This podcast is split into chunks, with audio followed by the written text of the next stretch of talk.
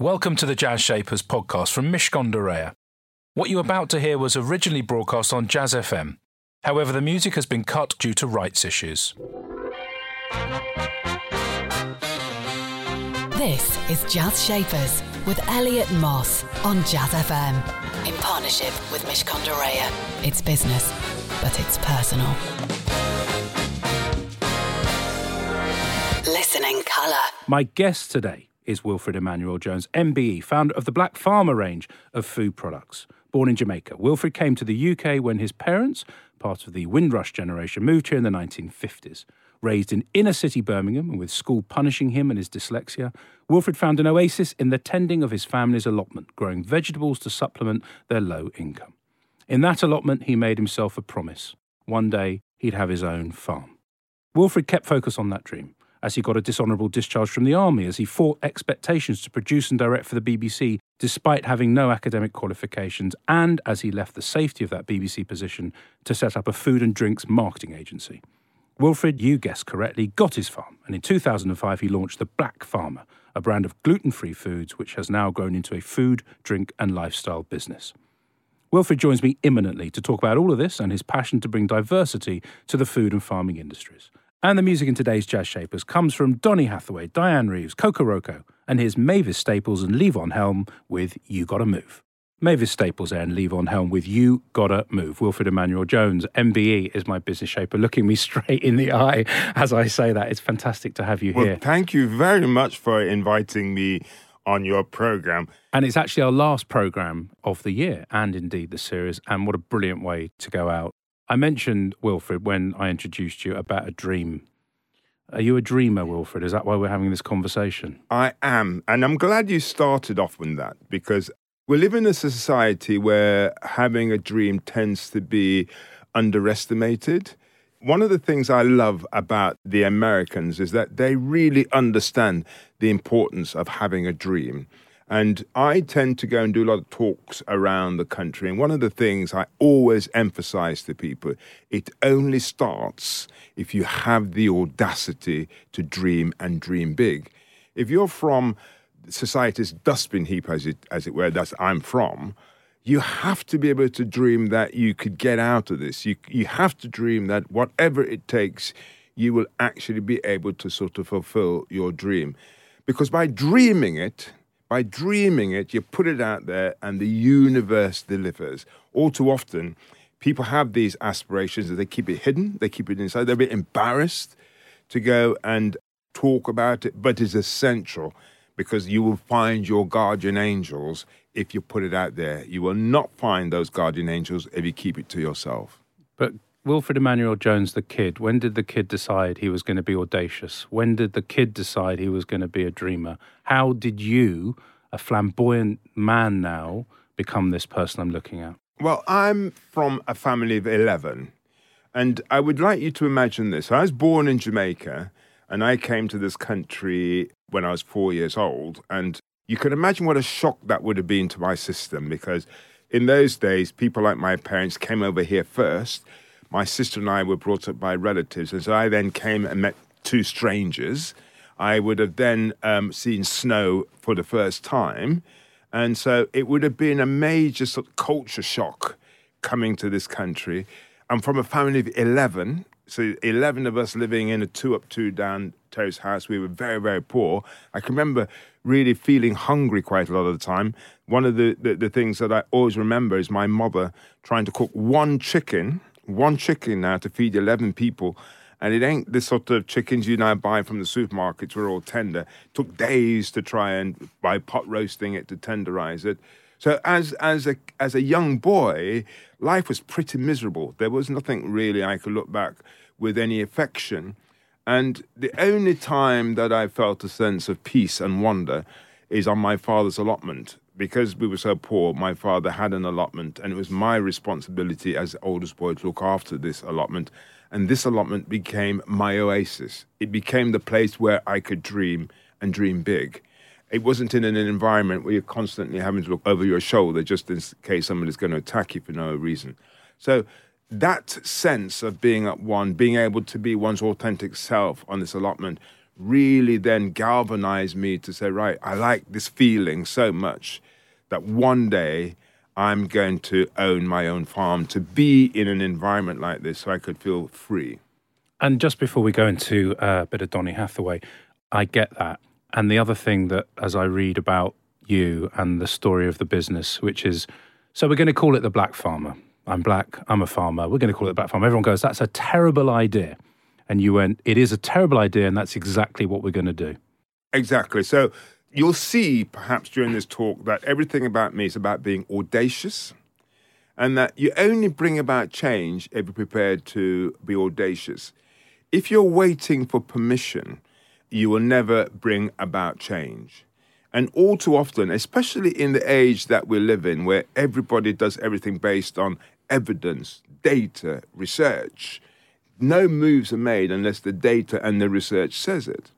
And you will never, ever change anything if you are actually operating on, on the, the research and data. And before you go to this next track, I just want to give you an example of this because when I decided to create this brand, I wanted it to be a quintessentially British brand. That, that's a starting point.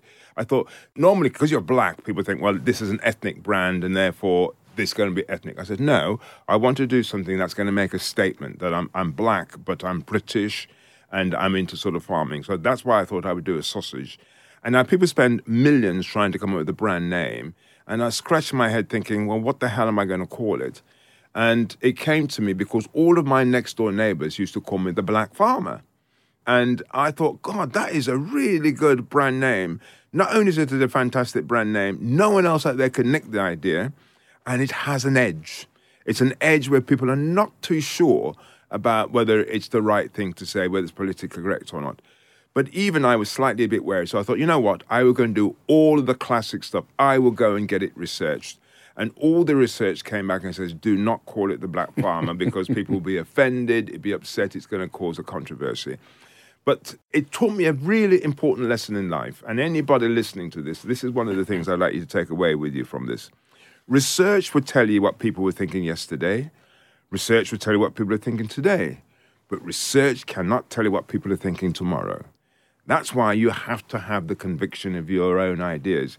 If you're trying to bring about change, you can't wait for everybody to be ready. You can't wait for permission. You have to have the conviction that you are going to go forward and everyone else will follow. All too often, people are waiting for permission. They're waiting for everything to be ready. You're always behind the curve if you're waiting. Any entrepreneur will tell you that. You have to be bold enough to step forward. Don't forget those words for, over the next few weeks as you plan your 2023 and beyond. Look forwards, don't look back. The Black Farmer's with me. That's Wilfred Emmanuel Jones, MBE, I should add. And we've been talking about audacity and we've been talking about courage, I guess. Does it come naturally to you after all these years that you're just going to approach the world this way? Is the courage now, was it always in the DNA? Because there's, there's one thing feeling those lovely feelings when you were younger. And there's another thing then starting to achieve. And the stories about you getting the job at the BBC. I mean, this is a person that has, you have grafted, Wilfred, you know, for all the, the amazing words, there's real substance underneath all this. Every day you wake up and you go, yeah, that's me? Or are there, there days when you're questioning whether that courage is still there? No, it is good. What we all need in life is to have some success to give us courage to keep going forward. But you're right in the early days, you have no evidence of what you are planning to do is going to work. And it's it's a good question to say, well, what is it that drives someone that has no substance, no qualifications, no contacts? What is it that drives you to keep going? And one of the things I always say to people, there is an advantage to being brought up in society's dustbin heap. And the advantage is that you don't fear anything there's only one way to go. You either you go out or you you know what the floor looks like. And um, I just think that for me was a big driver. The fact that actually there is nothing to lose. Poverty is a great trainer to help you keep persevering. But that's really my question, you see, because there was nothing to lose then. Now it's a bit different. Well, you see, that's really interesting because you're right. So now that as, as you become more successful, it becomes difficult in another way. Mm. And my philosophy is this is that the moment you stand still in life, the moment you think you're comfortable, life will pass you by. I'm 65 years old now. And one of the things I'm always excited by are new things. That's a constant reminder. Boy, do not actually get lazy here. One of my fantastic people that I admire is Steve Jobs, and he says, stay hungry. Mm. And I absolutely believe that as human beings, in order to achieve the best we can out of our lives, is to have that feeling of staying hungry, not feeling satisfied. Because being satisfied is ultimately destructive. But the but the dustbin that you talk about, right? This fact, it's the way where you say you you came from. You obviously you've moved on. You've obviously now financially much more comfortable. You're comfortable in your own skin. You're an adult. You've got success. People know you. So that hunger is for new things. But what else, Wilfred? There is still very much part of me that is that young boy trying to escape the ghetto. Still very, very Still much- chasing you. It's, uh, still reminding me Yeah. not to get comfortable, not to take things for granted. Now, that has its strengths and its weaknesses. So the strength is that I never take anything for granted. I'm always into new things. And one of the things that people, there's a big question of life is people in search of happiness. Hmm. What is happiness? And I think, you know, as human beings, in order to make use of our lives, it's about actually how far are we able to push ourselves. So when I look back, if I died tomorrow, for example, I'd be able to look back at my life and think, boy, you did well. You know, the gift of life was good, and therefore you made use of it rather than made a waste of it. That is the thing that I have to constantly ask myself on a daily basis. You know, if it all went tomorrow, could I look back and says, "You've done really well here"? And I sit back and I think, you know, you're pretty, you, you've done pretty well, boy. Um, and there's still more. there's still more that you could do. I love it. There'll be people in cars and, and at breakfast tables going, "Have I done well with the gift of life?" Well, let's hope the answer is yes. Because if it's not, Wilfred, they've got to get going. Well, there's a, there's a, I've got. I know you, you want to go to music, but one of the things I say to people is this: the only way you're able to see whether you are living your life to the maximum is by the number of failures that you've made. If you are living a life and you said, "Well, I haven't failed or I haven't made a mistake," that is um, telling you that you're slumming it, that you're not living life. You're you're too comfortable. So the gift of life is wasted on you because the only way you will actually grow and develop is by the mistakes. That's telling you you are pushing yourself outside of your comfort zone. So you're sitting here, people, and you're listening and you feel very satisfied and you're comfortable, get up. Get up, push yourself. Ask yourself, when was the last time you made a mistake? Because that is telling you you are living life. Oh man, more from my guest Wilfred Emmanuel Jones. He's coming back in a couple of minutes. Jazz Shapers on Jazz FM. In partnership with Mishcon de Reya. It's business, but it's personal. All our former business shapers await you on the Jazz Shapers podcast. And you can, of course, hear this very program again if you pop Jazz Shapers into your podcast platform of choice. My guest today is Wilfred Emmanuel Jones, MBE. He's right here, right now, founder of the Black Farmer range of food products. In a number of the things you said, Wilfred, in, inside of all the insight and, and the truths, there's something about this juxtaposition between evidence based decisions and your gut. And obviously, you sell food. That's what you make. So there's a kind of there's a, a for me there's a there's a basic connection there. Over the years, have there been moments when that's been challenged, where actually you followed the evidence rather than the gut, or is it always about Wilfred using his gut? I would always use my gut first rather than the evidence. And the reason why gut is so important to me is because I'm dyslexic. And when I was at school, I didn't understand what was going on most of the time. So I, at, I left school at 16 without any qualifications at all. I could hardly read and write. And so, in order to survive the world out there, I had to use different skills in order to understand what was going on. So, understanding people, you know, really getting under the surface of somebody might be saying something, but actually they mean something else, I became highly skilled at. And so that gut really served me well. And every opportunity that I had, I would never have got that opportunity if it meant writing an essay um, writing down what, what, what I was thinking. It's all about being able to get in front of people. And those people, believe it or not, will be trusting their gut. So I'll give you an example of that. Another audacious thing that I did when, because I started off working as a chef and I wanted to elevate, I want to get a job in, in the BBC. So that's quite audacious.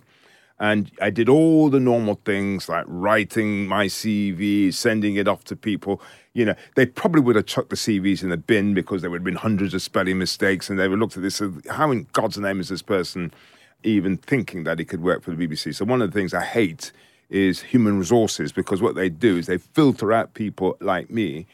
And I'll tell you how I got my job at the BBC is that there's BBC Pebble Mill Studios at the time, big headquarters and I would go up to the security guards who were letting people in and out of the buildings, and I would say, "Look, can I help you?" Open these barriers and let people in and out. And they thought, young black kid, why not? You know, they didn't want to get out of their huts in the rain, and I was doing that for months, doing that. And then I then how, how old were you, Wilfred? Just so I, I would have been in my sort of twenties, okay. you know. And um, I then from there I met the cleaners who were going in to clean the, the offices. And I says, look, can I come and clean the offices with you? And they let me in. So these are people sometimes regarded as the lowest of the low, you know, giving this young kid a chance. And then I met this guy, and I still remember his name to today. His name was Jock Gallagher, pretty senior guy at the BBC. And I said to him, Look, I'd really like to get a job in the BBC. I, I could do this and I could do that.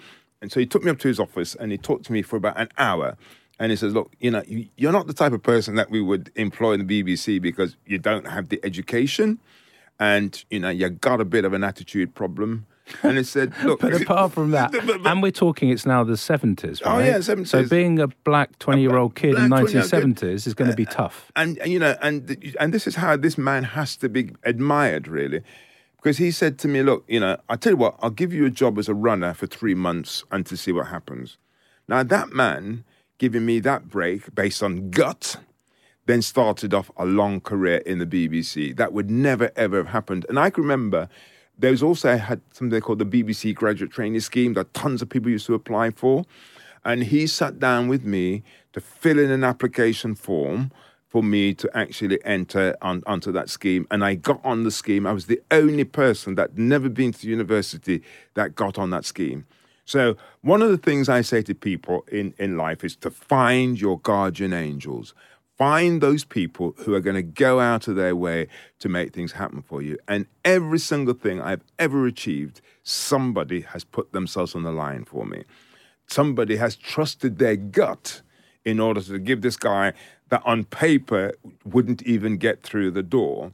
And I think if people could trust their gut a lot more than actually the evidence, they will probably find they will do much better in life. One of the things I find quite interesting when you talk to recruiters, recruiters have said the biggest mistake people make when they're employing people is they'll go on people's CV base and their CV would tell them what their experience is, what their qualifications are. But what makes it not work out is what their mindset is.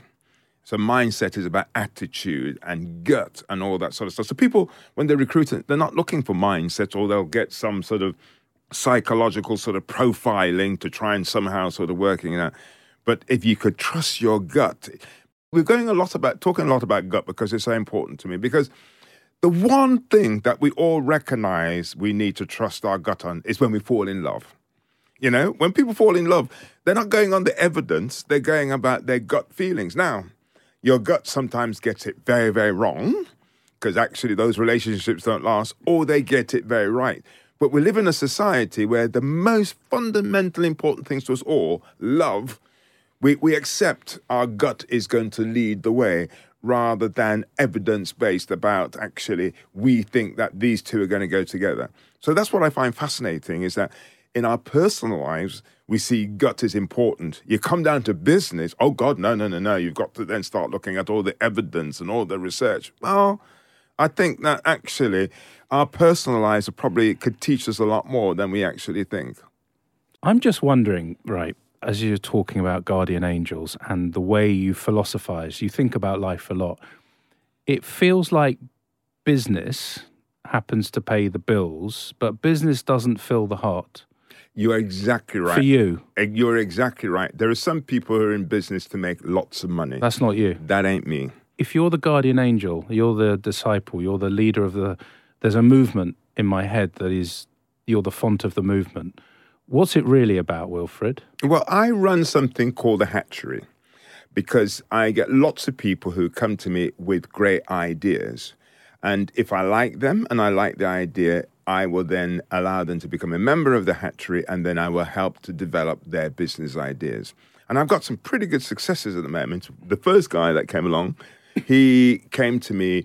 His brand is called the Jim Kitchen. This is a black guy from Peckham. He had this idea to create his, this brand, and he came to me and says, "Look, I want to do something around beef jerky." And I says, "No, no, no, no. We won't do beef jerky. Let's do something that has really good food credentials." And we sort of we'll start off with ready meals, and then we'll branch down into other things. Now that brand is about a six million pound brand. You know, after the space of three, four years, it's in the likes of um, Tesco's, it's in Asda, it's in Co-op, and this is start from nothing. That makes me feel good. There's another brand part of the hatchery called Smorgasborg, and this is a guy older. He was coming up to his fifties, and he initially came to me for a job, and I said, "No, I won't." Give you a job, but I'll create this brand with you called Smorgasbord because his experience was around anything to do with sort of Nordic cuisine. And again, that brand is about a five million pound brand, and you could buy that in, in Tesco's, in Sainsbury's. It's those things that make me feel good. And I'm launching another brand called I'm Halal because I've recognized that there is a, a very strong Muslim middle class market that, that are not sort of being addressed. And I'm launching that. That is what makes me wake up in the morning. There is no fun at all, or I'm going to have in having a, a posh car or a posh house or boat. It's but actually, what difference can I make to people's lives is the driver for me. Final chat coming up with my guest today, Wilfred Emmanuel Jones. And there's also some music from Kokoroko. That's in just a moment. You aren't going anywhere, I'm sure. Jazz Shapers on Jazz FM. In partnership with Mishcon de It's business, but it's personal. Wilfred Emmanuel Jones is my business shaper. We've talked about a lot of things, Wilfred. We talked about what drives you. We talked about audacity. We talked about courage and bravery and, and all sorts of stuff. There's a big thing for me around you believing in change in all sorts of ways, whether it's more diversity in the, the food business, whether it's just generally more black representation, whether it's your role and you're thinking about politics and the power of politics to change. Where's that going to go over the next few years? What are you going to be doing to change the world to make it fairer, to make it more what you want it to be? Well, where it's going to go, you need to start from, well, where did it begin? And it began that a feeling as a young child of not having much choice in life. It's back to what I was telling you about being on society's dustbin heap is that you see yourself as this small person, there's this major thing happening out there that you feel as though you can't be part of it and you can't be connected to it. So, my journey, which has been a tough journey, I don't want everybody to have to go through that in order to feel that their lives are sort of fulfilled. And therefore, if there's anything that I could do to help people on that journey, I would do my utmost because there's still obviously a very strong side of me that feels the pain and the disadvantage and the pressure of being that little nobody uh, and wanting to try and make it easier on people. I think I would do that all of my life in terms of for me to feel fulfilled as a person, I need to feel as though I'm making a difference to people's lives. And you've toyed with politics. Uh, yes, I have. And I'm still quite interested in politics. And one of the challenges about politics is that it's a team game. And, you know, I wouldn't regard myself as a team player. I think that one of the fantastic things about running your own company is that it's a dictatorship. You know, I say to people, you know, Do what you like. yeah, you'd say, look, this is not a, it's not, it's, this is not about a choice. I'm the one on the line here. You, your choice is whether you want to come along um, this journey or not.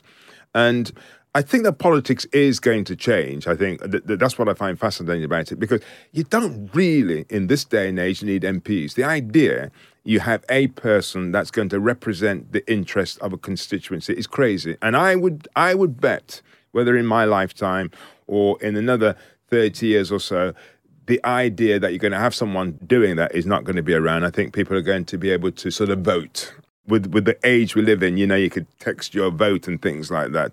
It'd be more like they're having sort of in Switzerland where it's constant referenda. Yeah. That's what I think. Would But be. if you were, if there was the party of Wilfred, and Wilfred had uh, a manifesto, what's the first thing on the manifesto? What's The- it going to say? The first thing on the manifesto is that you have to give people personal responsibility.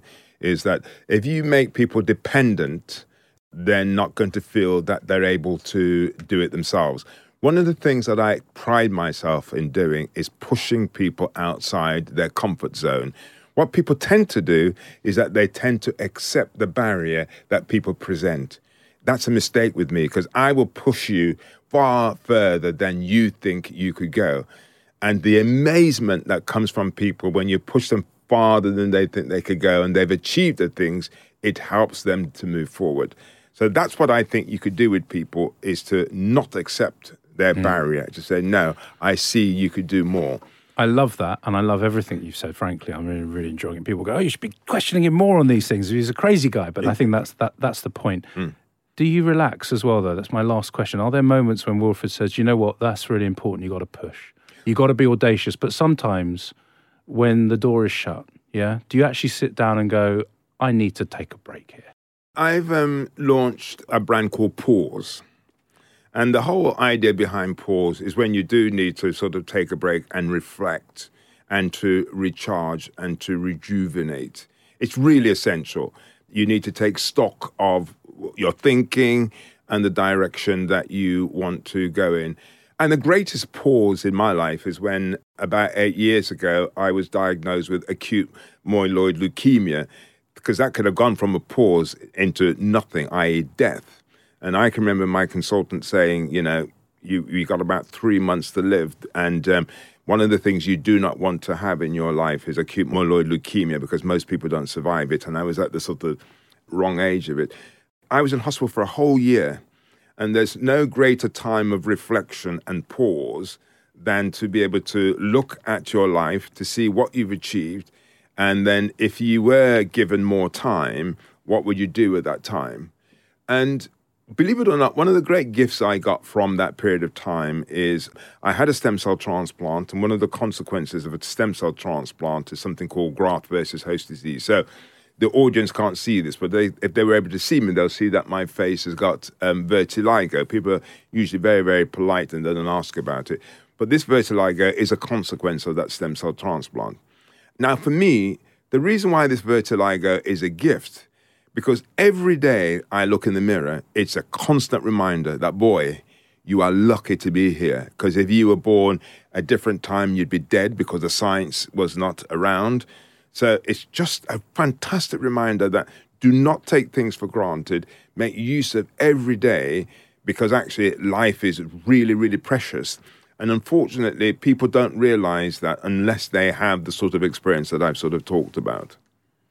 It's been an absolute pleasure um, and a great way to conclude the series here on Jazz Shapers. Thank you. And so many things to think about between now and um, when we're back in the new year. Listen, have a lovely break over the December. Have a good pause. Take it easy on yourself. Don't be too comfortable, Wilfred. I know you won't do that. Just before I let you go, what's your song choice and why have you chosen it? Okay, now this is finishing off on our conversation about pausing. When I want to pause, I love listening to this tune here, and it's the Battle Hymn of the Republic by Herbie Mann. That was Herbie Mann with the Battle Hymn of the Republic, the song choice of my business shaper today, Wilfred Emmanuel Jones. He talked about being audacious. Everything in his life is characterized by that one thing. You got to go for it. He talked about failing, and if you're not failing, you're in your comfort zone. So everybody needs to go out and fail more. And really importantly and critically, he talked about the gift of life and never taking anything for granted. Wonderful stuff. That's it from me and Jazz Shapers. Be well, have a lovely end of the year, and we'll see you in 2023. Jazz Shapers on Jazz FM. In partnership with Mishcon de Reya. It's business, but it's personal. We hope you enjoyed that edition of Jazz Shapers. You'll find hundreds more guests available for you to listen to in our archive. To find out more, just search Jazz Shapers in iTunes or your favourite podcast platform, or head over to mishcon.com forward slash Jazz Shapers.